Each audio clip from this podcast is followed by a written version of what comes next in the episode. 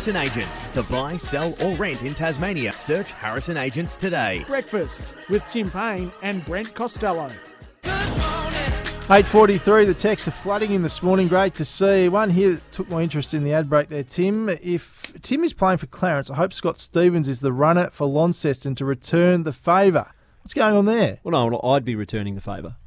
You'd be I, returning the I was runner for Clarence Yeah. when Scott was playing for Launceston. Mm. And I was out there giving a bit of stick. It was kind of my job. What and a surprise. I turned around and got shirt fronted. That's big Scotty Stevens. Love it. Went straight through me. Thanks for your text, Josh. And will Brent be at KG5 today to host the naming of the Geeves Eade stand at 11am to celebrate Brett Geeves and Brian Eade? Has that been announced yet?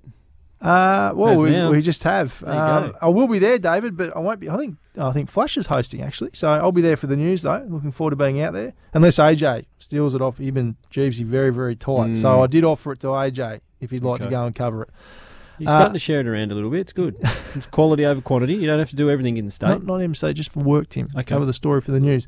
Uh, time to talk some JDH Hockey One League. Tickets at hockey1.com.au and catch every match, of course, live and free on 7 Plus. And joining us in the studio now is a star Tassie Tiger, Sam McCulloch. Nice to see you, Sam, off the back of a four goal performance from your good self in that 7 0 drubbing against Canberra last weekend. Good to see you, mate. Yeah, thanks for having me on.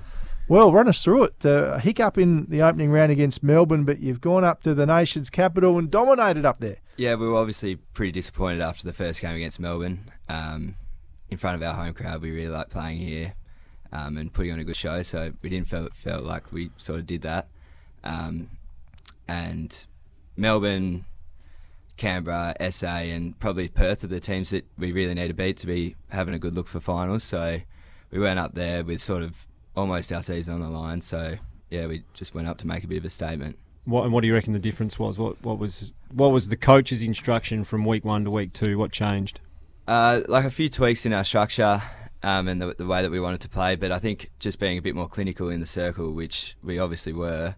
Um, I think we had something like 15 circle entries for like seven shots on goals, um, with seven goals, which was pretty good. Obviously, there's conversions in there, so they are a huge thing as well if you can get them.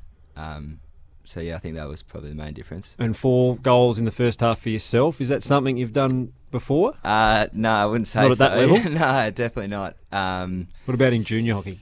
Junior hockey, yeah, I would have had a few, Yeah. but this is sort of uh, my first sort of main run of goals in hockey one. Obviously, like I said, the conversions help, so only two field goals. Um, but yeah, Perth Thundersticks tonight. Um, what sort of challenge do they present? I'm imagining, given they're in Perth and that's where the Kookaburras are based, they'd have a strong flavour, do they, with, with Kookaburras players? yeah, or- they're a good team, and they've they've got a really good coach. He's um, quite onto everything. So we've actually got a few players who play in the Perth Club League over there. So I play over there during the year. Um, so we know most of the boys there, um, and yeah, they're a good outfit. I think they're short a couple, but they've got a lot of depth, so that'll, that'll be a tough game. And you've just won a grand final over there in the WA Premier League. Yeah, for Hale. Yeah. Uh, so we beat um, the uh, WA coach in the final. Did you? So, yeah. So hockey, obviously, the AIS hockey is in Perth, so that's that's the reason a lot of guys not only move there but end up living there. Yeah, yeah. Um, I think, like a well, sort of why I moved over was to get a better exposure to higher training, um, and club level was just a lot better. Yeah. Um, it's So good. it's kind is it is it is that the premier club competition in the country I think because so, of the yeah. fact that players coming from all around the country? I think so. Yeah, and you've got all your kookaburras who who do not don't always play, but when they do, it helps the teams a lot. Speaking of Jack Welch, Welch, Welch, I got. I asked him that during the week. Is it Welsh or Welch? And he, he said it's Welch. He won the, the best and fairest in the competition, didn't he? Yeah, the Olympians. I think he only played um, eleven of the games as well. So yeah, he had a field day. Pretty amazing. Now injury concerns as well. Still, you got Joshy Beltz still out. Eddie's out. I assume for tonight still. Yeah, um, Josh, I think he might make a run towards the back half of the season, especially if we're a good look for finals. Um, What about Eddie? There's Yeah, a I bit of think- mystery around this He's injury. got a bruised knee.